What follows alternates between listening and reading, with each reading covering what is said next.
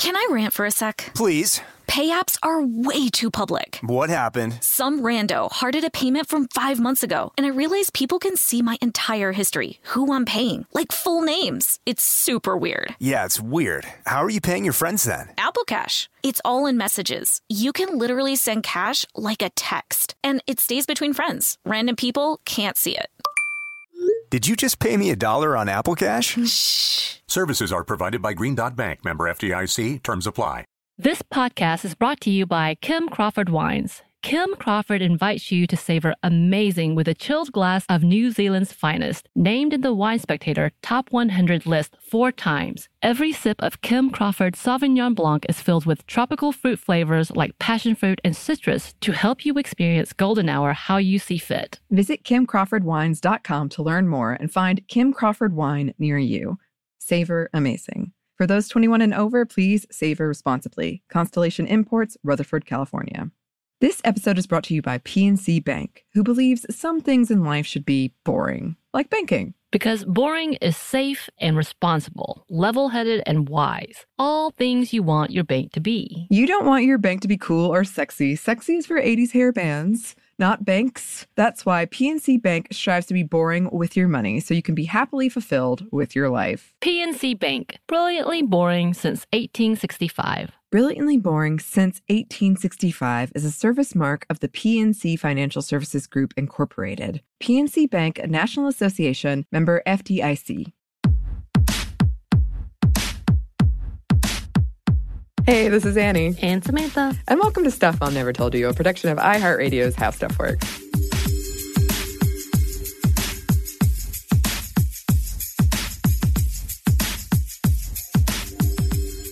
Oh, this is going to make me hungry. Yeah, yeah. It's very rare that we do episodes on this show that uh, have cravings attached to them. I'm going to need some pancakes now that we've been talking about them. I could go for pancakes. I haven't had pancakes in forever. We need to go to the pancake social right near us. There is a pancake restaurant in here. I've never been to it. Not a sponsor, just yeah, it's located near us. on lists. List, lists. you say? well, then we must go. Well, we're gonna have to persevere through this first. Yes, yes. Here And we I- go. I wanted to talk. I wanted to ask you: Are you a cook, Samantha? Well, I am a box or an instructions kind of cooker. Uh-huh. So essentially, if you hand me tell something and tell me to do it this way, then I'm like, cool, let me do that. But I'm also one of those worriers when it comes to cooking. Mm-hmm. Oh, So. I will overcook almost everything. Oh, really? Yes, because I don't want to die uh, or have some kind of body malfunction. That's a good way to put it. Um, because of my dinner, or, or I don't want anyone else Mm. to experience that. So Mm-hmm. chicken is always going to be a little more cooked than not. Um, fish, yeah, probably a little more cooked than not. Now steak, I'm pretty good with, Mm-hmm. but if it's like ground beef, ground truck, ground turkey, yeah, I'm going to probably overcook that quite a bit. But I'm going to add a lot of spices to it. Okay. Um, I'm pretty good at when it comes to baking because you have to follow those instructions. There's no real way to like navigate away from that without making it a complete disaster. Unless you are trained or have a good Right, a good sense. But even with baking, like you have to have a certain amount of liquid to go with the, you know, all of the dry, Uh-huh. or you're going to have something really bad. If you have expired things, which I figured out, like baking powder or baking soda, Mm-hmm. any of that, it messes up things as well. So that I've kind of figured out. Mm-hmm. But I'm also one of those that, oh, I did it, and then I try again and I screw it up Yeah. somehow. Like it turned out so well last time, and no one believes me. It's the humidity. Ugh. I always blame the humidity. Is that what it is? Yes. Uh, I But- love cooking. I'm the opposite of you. Right. You make full on festive meals. I do those out of boxes once again. Like everything comes out of a macaroni and cheese box or um, canned veggies that I'm going to reheat somehow. Yeah. Yeah, I I love it. I don't necessarily love the obligation of it. It was something I struggled with for a while when I was like, I'm a feminist now. Should I cook for other people? The answer is yes. Yeah. But it's fine. if you like to do it, then yeah. Um, but I I am I'm risky, perhaps, with my behavior cooking. I don't overcook. I'll, I'll be on the edge of No. yes. that's that's an interesting. So that means I'm not going to eat at your no. house. With uh, if other people come, okay. then I won't risk your health. You're not going to be trying one of those that's like, look, chicken, medium well, or medium. I'm like, what the hell's wrong with you? You're going to die. I won't uh, impose my behavior upon you or any of my uncooked food. But you know, my first experience, and maybe that's this is why I like like boxed things, is from my uh, easy bake oven. All you do is add water and then you stick it into the light bulb. I wanted an easy bake oven so badly, and I got it as a gift when I was seven, like, way too old for it. I said I haven't asked for this it in last year? years, so I just got it and kind of put it away and donated it. Uh, Look, I love those sugary paper tasting cookies so much. Well, I was very jealous of you. I didn't know you, but I I used to um in my French class we had a day where everyone would bring in desserts. And at the time I wasn't that into cooking and I would bring in a Duncan Hines uh, brownie mix, brownie box mix every year. And people loved it and they would always ask me the recipe and I would act all coy. Oh, it's secret recipe. Uh, as far as I know, no one ever figured it out. oh, you're a commercial. Well, that's what they do in commercials. Is it? yeah, it's a family recipe, and then you took a look Oh. around, and it's like a box of something. Yeah. People were so they wanted it so badly. I even had one of my schoolmates' mom ask me for it. well, you know, a little of this, a little of that. But we're not talking about Duncan Hines today, who is a real person.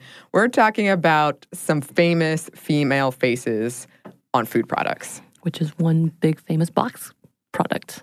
What? Betty Crocker. She has all those box products. Yes, exactly. Betty Crocker, Aunt Jemima, and Mrs. Butterworth, briefly. Um, and since this is a time of a lot of cooking for many of us, we thought it would be timely, maybe. Yeah. Yeah. I will be bringing some kind of dessert to my Friendsgiving, Friends Christmas thing for their meal. Friends, Friends Christmas. Yes, Feastmas. Oh, I like That's what that. they named it because we also do like like little whatever white elephant thing, oh, sure, dirty sure, sure. Santa. hmm Dirty Santa. Isn't that what it's called? I think that might be a different thing. Maybe not. no, I think this. Someone's gonna tell me something else. Don't send me anything. Don't send me pictures. Don't send any dirty Santa pictures, please. It is Well- SantaCon as we as we record Well, this. unless you know, it's really good. No, I'm the one who has to deal with the inbox. Don't do it. Uh, and I just want to say uh, before we get into this that uh, when I was researching it, I got a ton of results like the top five sexiest food icons. This made me think: Why does the green M&M have to be sexy? Cause the legend, duh, that if you're eating it, it's gonna make you horny. The green M&M yes, like, specifically. always. I grew up knowing this, and we were all felt a little naughty. We'd save the green for last. I don't think it worked though. I would be shocked if it did. I have never heard this. Wow. I we knew this growing up. The green M and m the things you know when you're a kid. the things you believe Hmm, and yeah. think you're so witty when you're a kid. And then the red M&Ms were poison. Oh no, I didn't hear that. That's the brown M and M's are like whatever, Yeah, but I liked like, the blue ones. Oh, of course, hmm I actually really like the yellow ones. This is a real journalistic Yes. deep dive we're going. Keep going now. Okay, so let's talk about Betty Crocker. Let's. There's a fascinating history here. Until she was dethroned by Flo of the insurance. What what insurance is that? Progressive. Progressive. Progressive has like 10 Okay. representatives, and, and one of them is that. And. Okay, so Flo, Betty Crocker was the most famous fictional female in the US, according to Adweek. A 2015 New York Daily News article listed her alongside Barbie, Santa Claus, and Uncle Sam as one of the world's most influential fictional figures. Wow. Over 200 grocery products carry her name. These days, Betty Crocker graces many boxes of cake mix and canned icing, but she used to be someone women could contact for cooking advice. Dear Betty Crocker, my cake won't rise. Dear Betty Crocker, what's the secret to fluffy pancakes? Dear Betty Crocker, I need a good pie recipe. Betty Crocker not only provided the answers to cooking questions like these, she was also a proponent of trying new things in the kitchen, and she would be there as a safety net if something went wrong. But now for the important question Is she a real person? And the answer is nope. The Washburn Crosby Company, a flour milling company which would go on to become General Mills, developed the character of Betty Crocker as a part of an advertising campaign. So Washburn Crosby got started in 1880, entered the international milling competition with their new flour, and they won the gold medal. They were so thrilled that they changed the name of their product to Gold Medal Flour, which still exists and the number one selling brand of flour to this day. Yeah. In 1921, the company decided to run an ad for gold medal flour in the Saturday Evening Post. The ad consisted of a jigsaw puzzle of a small town square, and the prize for correctly solving the puzzle and sending it in was a gold medal flour shaped pincushion, which I actually would really like myself, even though I don't sew. Wait, is it like a shape of the actual bag yeah, of like flour? the bag of flour. Okay, okay. Uh huh. Over 30,000 people sent completed puzzles to Washburn and Crosby, and a lot of them included baking questions to the company's surprise. The smallish advertising department, composed entirely of men and led by Samuel Gale, had dealt with customer questions and complaints previously. They would direct these questions to the women who worked at the gold medal home service staff. However, Gale wasn't a fan of using his name when he signed off on this advice. He suspected the customers would rather get advice from a woman, who, of course, did most of the cooking in the home at the time, gender norms being what they were. The very fact that these men consulted women before answering questions reinforces that. Um, that whole thing, that whole idea. And most people writing in were women. The amount of questions the company received as a part of the contest really emphasized the need for a woman to answer these questions. So, a woman people would trust. So, they invented a fictional woman to fill their needs Betty Crocker. Her last name was actually borrowed from William G. Crocker, who at the time had just retired as the director of Washburn Crosby. The first name was chosen because it sounded all American, both cheery and unthreatening. With the name decided upon, they needed a signature. A female employees were called upon to submit their ideas. The winning signature was Secretary Florence Lindeberg's. So any letter answering a customer's question would be signed Betty Crocker, quote unquote. People were even trained to match the signature. Such was the demand for Betty Crocker. The company created the Betty Crocker Kitchens, cooking schools that they sponsored throughout the country. Women who worked in the home ec department at the company who were involved in answering mail addressed to Betty were called the Croquettes, The Croquettes. which is really kind of gross sounding. I don't know why. For three years, Betty Crocker existed primarily in written format or in name at these schools. That changed in 1924 when she debuted on Washburn Crosby's new radio cooking show on Minneapolis's WCCO, which stood for Washburn Crosby Company. This was a station they saved, the company saved from bankruptcy. The show was called Betty Crocker Cooking School of the Air. Graduates of the on air school sent in reports to be graded by Betty Crocker. That first year, there were 238 graduates. The show was written and hosted by home economist Marjorie Child Husted. The show pretty quickly went nationwide after that, and each region had their own Betty Crocker voice. The scripts were written at the company's national headquarters. It had featured prominent guests like Joan Crawford and Cary Grant. In 1927, the radio show became a part of the new NBC network, where it would remain for 24 years.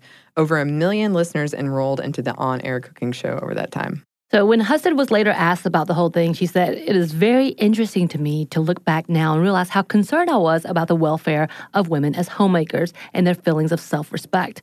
Women needed a champion. Here were millions of them staying at home alone, doing a job with children, cooking, cleaning on minimal budgets. The whole depressing mess of it. They needed someone to remind them that they had value. Very smart. Yeah. The first grocery item bearing Betty Crocker's name was a soup mix in 1941. The cake mix appeared a few years later in 1947, and then in 1950, Betty Crocker's picture cookbook hit the shelves. It sold 2 million copies in its first two years and has sold over 60 million copies since, and it's still available under the name The Betty Crocker Cookbook. Oh, my, my parents have that. Do they really? Mm-hmm. Uh, it is sometimes referred to as the Kitchen Bible or Big Red. Recipes complete with pictures. That was a new thing. That was very exciting at the time. It was another way to make cooking less intimidating. In 1945, Fortune magazine named her the second most popular woman in the United States behind Eleanor Roosevelt. They also outed her as a fraud, that she wasn't a real person, but nobody seemed to care. Nope. Uh, and this whole thing led to her nickname, the First Lady of Food. Surveys from this time period found that nine out of 10 women were familiar with Betty Crocker. She was getting about 5,000 letters a day. According to Susan Marks in her book, Finding Betty Crocker The Secret Life of America's First Lady of Food, people who visited the headquarters to find out Betty Crocker wasn't real often started crying, and the company even kept tissues at hand for this. Oh, wow. Yeah. I guess that's really heartbreaking. And I think we forget too, there was no internet at this time. Yeah. Um, you're really dependent on either people you knew in your life teaching you or sharing their recipes with you or recipe books. And if you're trying to mix things up, especially on a budget, which women were pretty judged for at that time, Right. how fancy of a thing can you make this cheap thing? That's why we got things like aspics. Mhm. Um, that is a lot of stress. And I'm sure it was very comforting to have someone you could call and who would just be someone you could talk to about Right. it. At the behest of the U.S. Office of War Information in 1945, Betty Crocker spent four months on the radio show Our Nation's Rations, aimed at helping listeners be creative and resourceful when it came to cooking with rationed foods.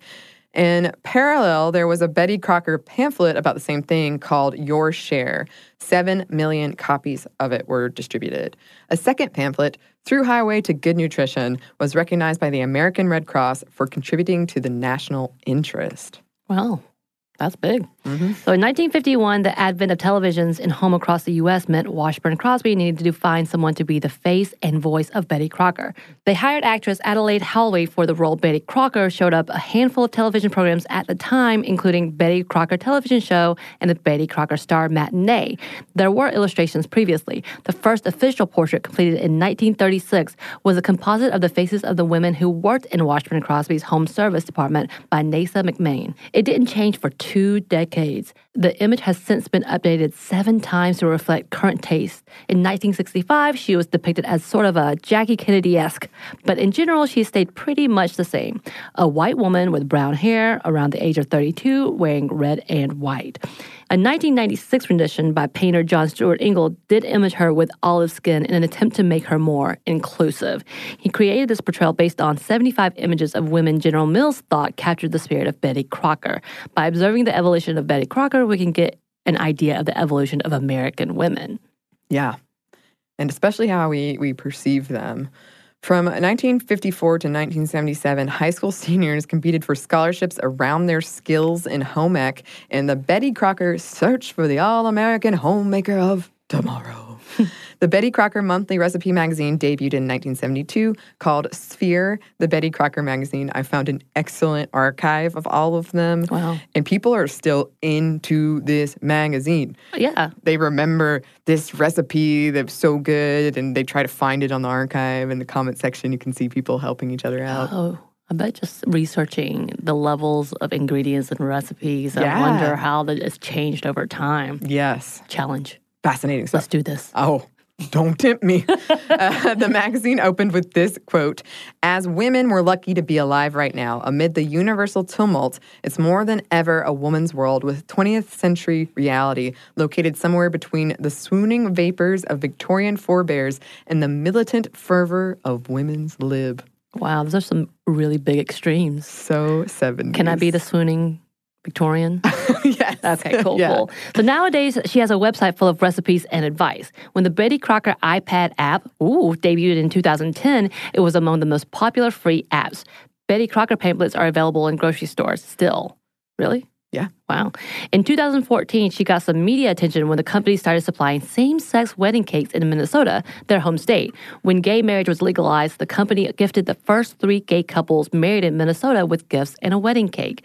In the same year, her website launched 30 cakes for 30 days of Ramadan. The Middle East is the brand's second largest market. A 2016 update of her cookbook added an entire chapter for vegetarians and recipes like chicken tagine. It's also been translated into Spanish. Other books have been added to the enterprise as well, like Betty Crocker's Home Indian Cooking. 250 books with her name have been published. At General Mills headquarters in Minnesota, there's a Betty Crocker available for questions 24 7. So now if you go, there will be a Betty Crocker. If you go looking for Betty Crocker, someone will be there. Wait, so like, do they just all change it out? I guess there's a shift. Oh, there's per. shifts. Sure, sure, sure, sure. I would hate to be on the night shift. I would love to interview someone Yes. who's been Betty Crocker. Does anybody know anyone that's been Betty Crocker? oh, please let us know. we need to interview Betty Crocker. Oh, missed and then can we have can we have a 10 minute session where people send in questions? Yes, I would love to. Oh, I think that'd be awesome. Yeah, I have to say the story of Betty Crocker was a lot more interesting than I thought it was going It to is be. very interesting. Um, and it's also a great. It just shows how we've changed, and it's interesting to look at it through this character. And it's kudos to them progressing Yeah. Yes. over time. Yes. Well, we have some other food characters to talk about, but first we have a quick break for a word from our sponsor.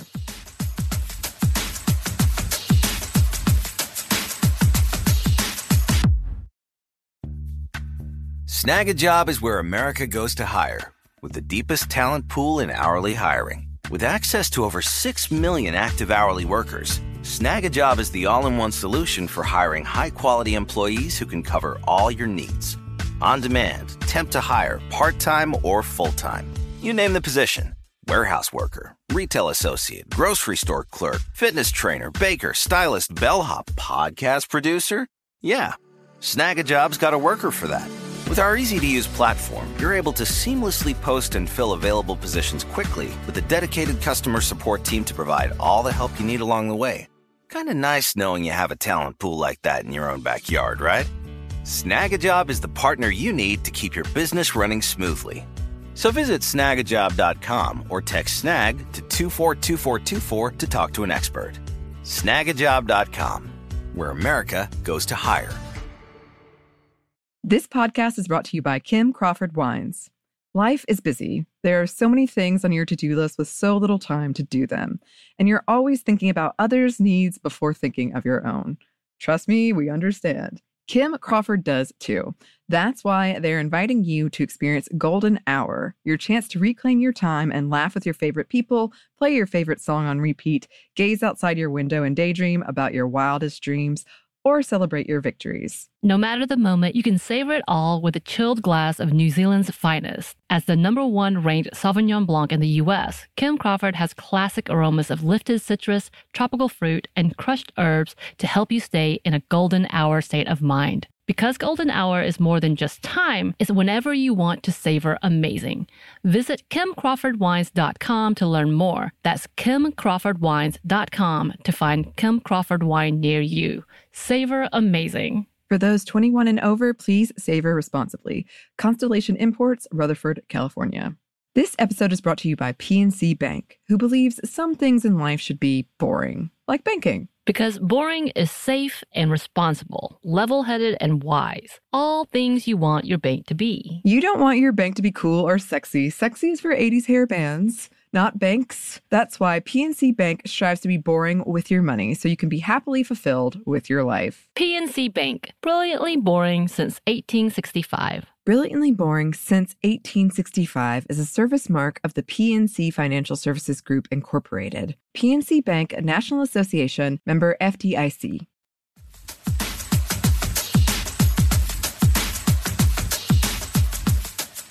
And we're back. Thank you, sponsor. Oh, is it time for the sexy syrups?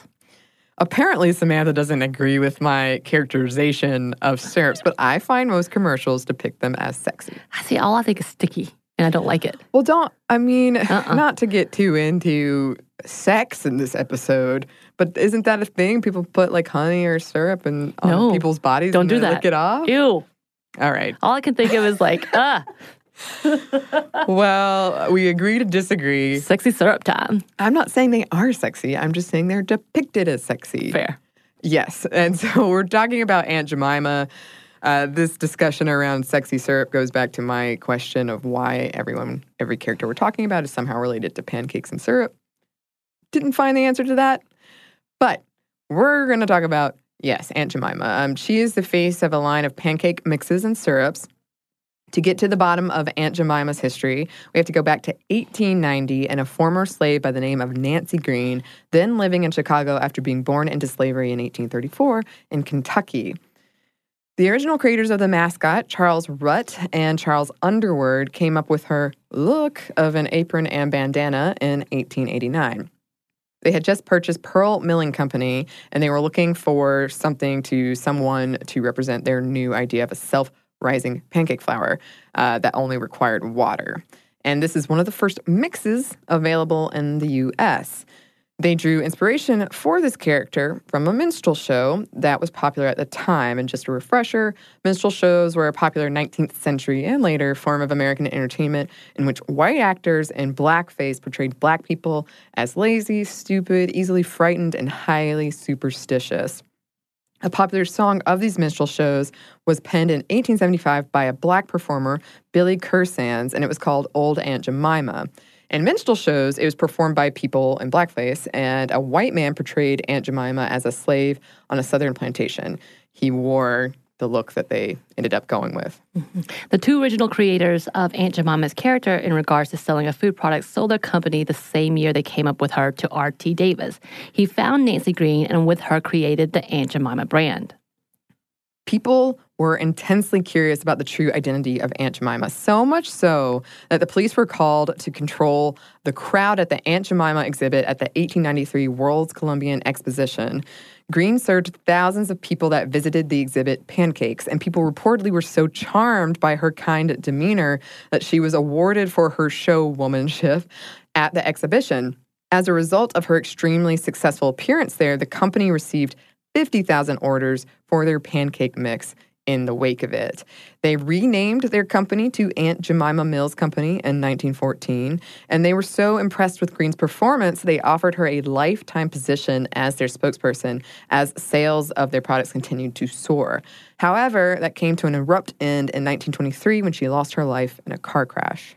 The owner, R.T. Davis, was forced to sell the company to Quaker Oats due to financial issues soon after. Anna Robinson was tapped to be the new face of Aunt Jemima, a portrait now appearing on packages. She also appeared at the 1933 World's Fair which was followed by Chicago based blues singer and actress Edith Wilson. She became the first person to appear as the character in commercials. And at this time, ads still included racial dialects like Isa. Former teacher and actress Ethel Ernestine Harper assumed the mantle after Wilson. After that, an advertising employee at Quaker Oats named Rosie Hall took on this position. Once she died, her grave was deemed as a historical landmark. In 1955, Aylene Lewis made her first public appearance as the mascot of Aunt Jemima restaurant in Disneyland. Anna Short Harrington also did a stint as Aunt Jemima at public events in the New York area. The Aunt Jemima radio show ran for from 1930 to 1942. Jemima was played by a white blackface actress who portrayed Aunt Jemima in other formats. It was essentially a minstrel show for radio.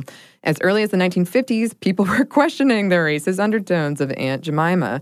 The NAACP started strongly recommending that schools not invite Aunt Jemima to speak at them. Increased public scrutiny led Quaker Oats to cancel a television campaign in 1967, around the time we got the Civil Rights mm-hmm. Act, and ditch her name from their Disneyland restaurant. The brand updated Aunt Jemima's image in 1989 in an effort to avoid criticisms of a mammy stereotype. Gone was the headscarf, traded out instead for a lace collar and pearl earrings, and her skin was lightened. She also gradually got thinner. Many historians argue that the mammy stereotype is a stereotype of something that never existed. Instead, it was a fiction cooked up by white Southerners to placate themselves around relationships between white men and enslaved black women. The mammy was sexually undesirable, not a threat to white women or social norms, happy to serve the white man, and played into the narrative that black women were happy to be enslaved. According to Kimberly Wallace Sanders in her book, Mammy A Century of Race, Gender, and Southern Memory, Quote, Aunt Jemima's success was predicted upon a fascinating interweaving of commerce, memory, and racial nostalgia that served as a vehicle of post Civil War national consolidation. An African American woman pretending to be a slave was pivotal to be the trademark's commercial achievement in 1893. Its success revolved around the fantasy of returning a black woman to a sanitized version of slavery. The Aunt Jemima character involved the regression of race relations, and her character helped usher in a prominent resurgence of the happy slave mythology of the antebellum South. This popular recreation of an African American woman's life stood in direct opposition to the efforts of real African American women struggling to publicly assert their citizenship. As a symbol of racial harmony, Aunt Jemima proved to be preferred version of African American womanhood and exaltation of slaveocracy nostalgia. Beginning in 1993, Gladys Knight appeared in ads for spokespersons for Quaker Oats, very briefly presented her as Aunt Jemima herself. As of 2014, two of Harrington's great grandsons were suing Aunt Jemima's parent company, Quaker Oats, for two billion for unpaid royalties and damages. Harrington played Aunt Jemima previously. According to them, their mother and Green, Nancy Green, were instrumental in developing the self rising pancake mix. Even before she was Aunt Jemima, Harrington had a reputation for her delicious pancakes.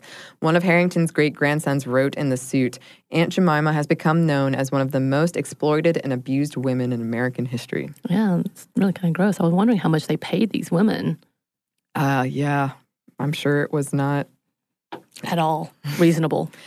yeah, yeah. So that's a bit of a that's a pretty dark history right. for that. Um, we do have a little bit more for you, but first we have one more quick break for word from our sponsor.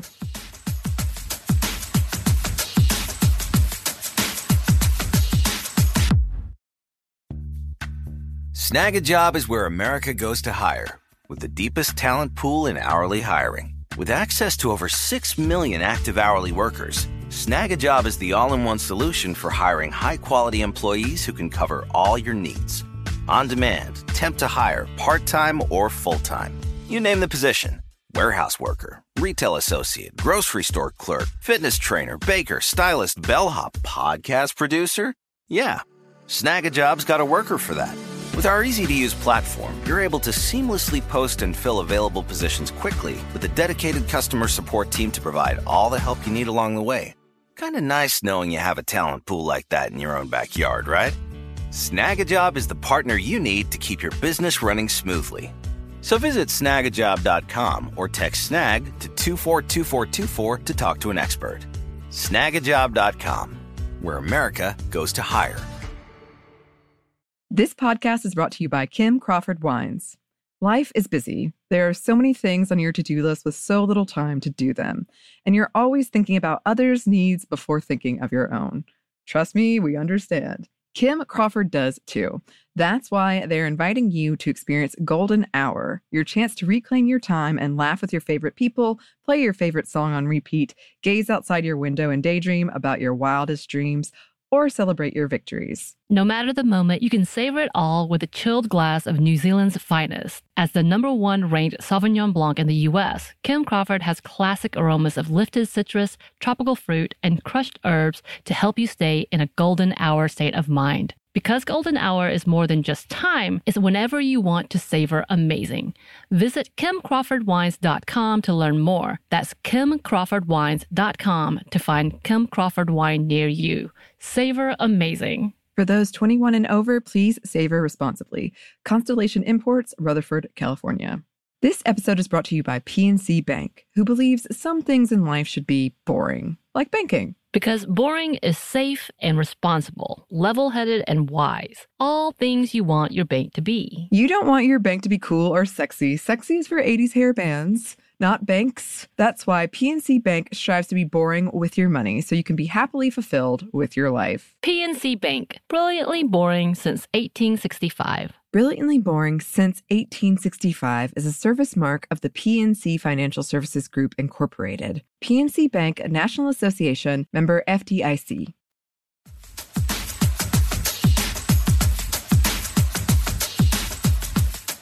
And we're back. Thank you, sponsor. And we're back with Mrs. Butterworth. More syrup. More syrup. I'm telling you. So I didn't even consider her when I was originally planning who who to involve in this episode. Right. But that the study we mentioned earlier, finding Betty Crocker is the most recognized woman in the U- United States or whatever.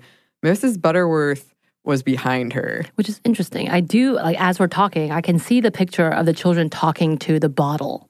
Yeah. That's what I'm seeing right now. But right. yeah, I do remember that commercial pretty distinctly. They have a, a whole wealth of commercials available uh, throughout the decades mm-hmm. if, if you would like to see them. So, yes, let's talk about her. She is now synonymous with a brand of box pancake mixes and syrups, although her most iconic iteration is as the shape of the pancake syrup bottles. That shape, uh, a bottle in the shape of, of Mrs. Butterworth, a woman, was patented in 1966. Mrs. Butterworth is unique in this sense. She is one of a few, if not the only, products shaped after their namesake. I couldn't really think of anybody else. All right. She's sort of uh, grandmotherly in, in her shape, a button down dress with a collar, a wide skirt. Her hair is up in a bun. I suppose the sweetness of syrup is sort of symbolic of the sweetness we assume women have. She does cross her hands perfectly Yeah. into her lap almost. Yeah. Uh, and uh, yeah, since gender norms at the time placed women in charge of all things domestic, including the kitchen, she, in theory, if she was a real person, would know what she was talking about. These are the the speculations when I was really trying to get to the bottom of why.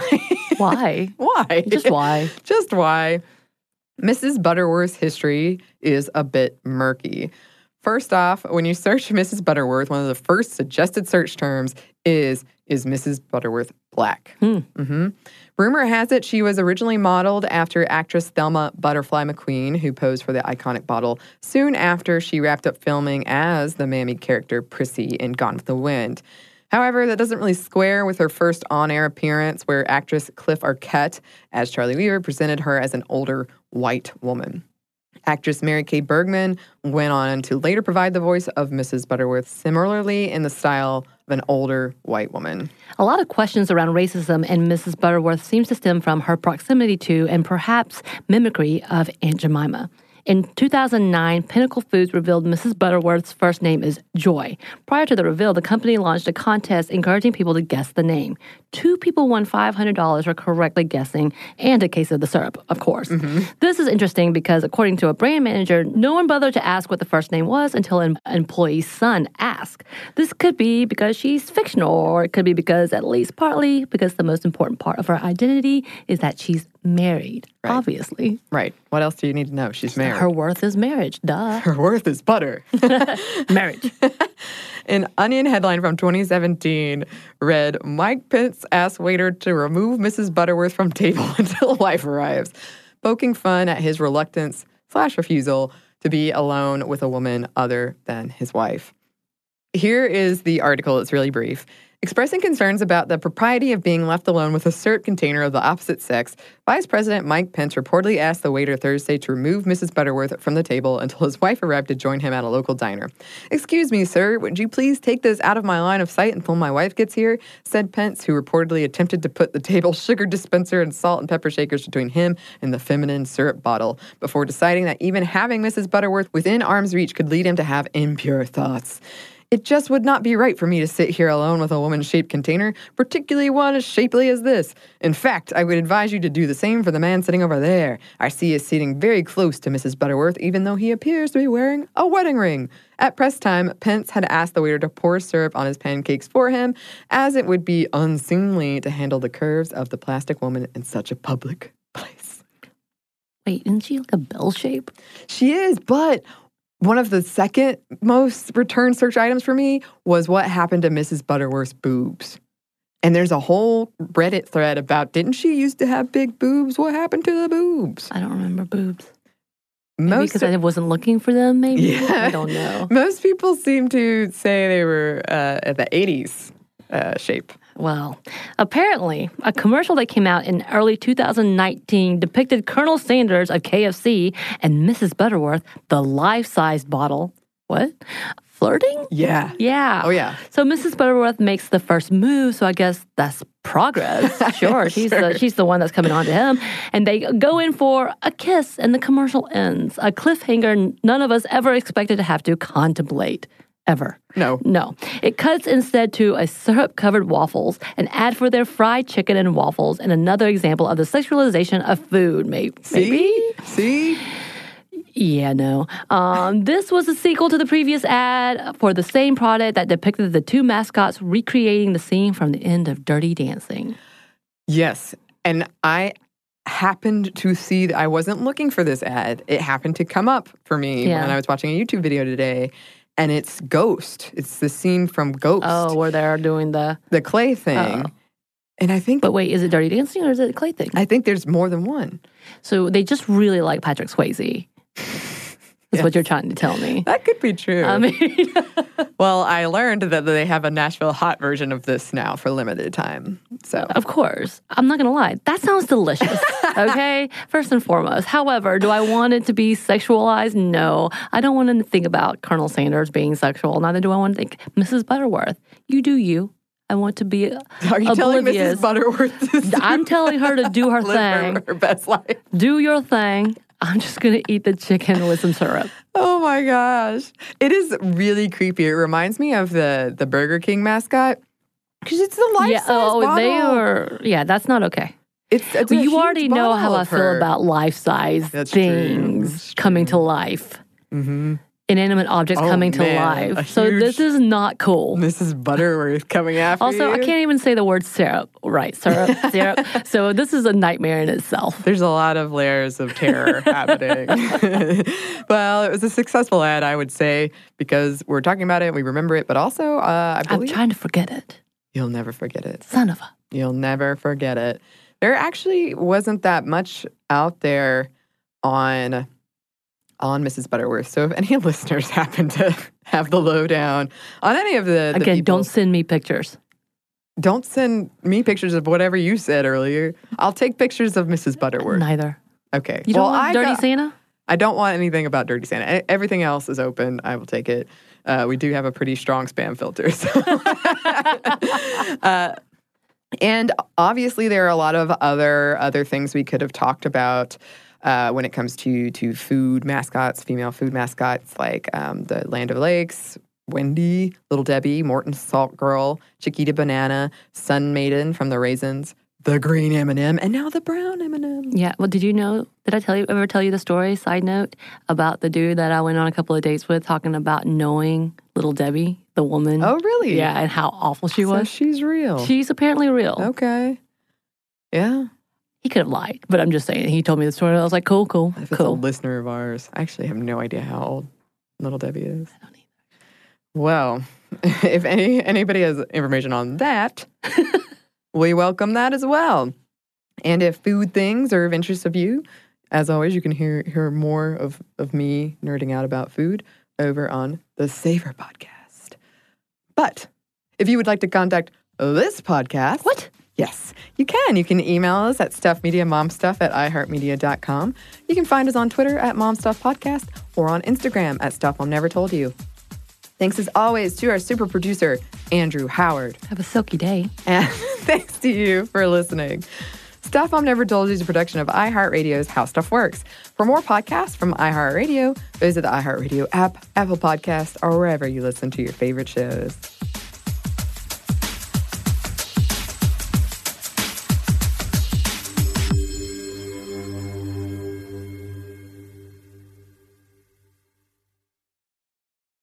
Podcast is brought to you by Kim Crawford Wines. Kim Crawford invites you to savor amazing with a chilled glass of New Zealand's finest, named in the Wine Spectator Top 100 list four times. Every sip of Kim Crawford Sauvignon Blanc is filled with tropical fruit flavors like passion fruit and citrus to help you experience golden hour how you see fit. Visit KimCrawfordWines.com to learn more and find Kim Crawford wine near you.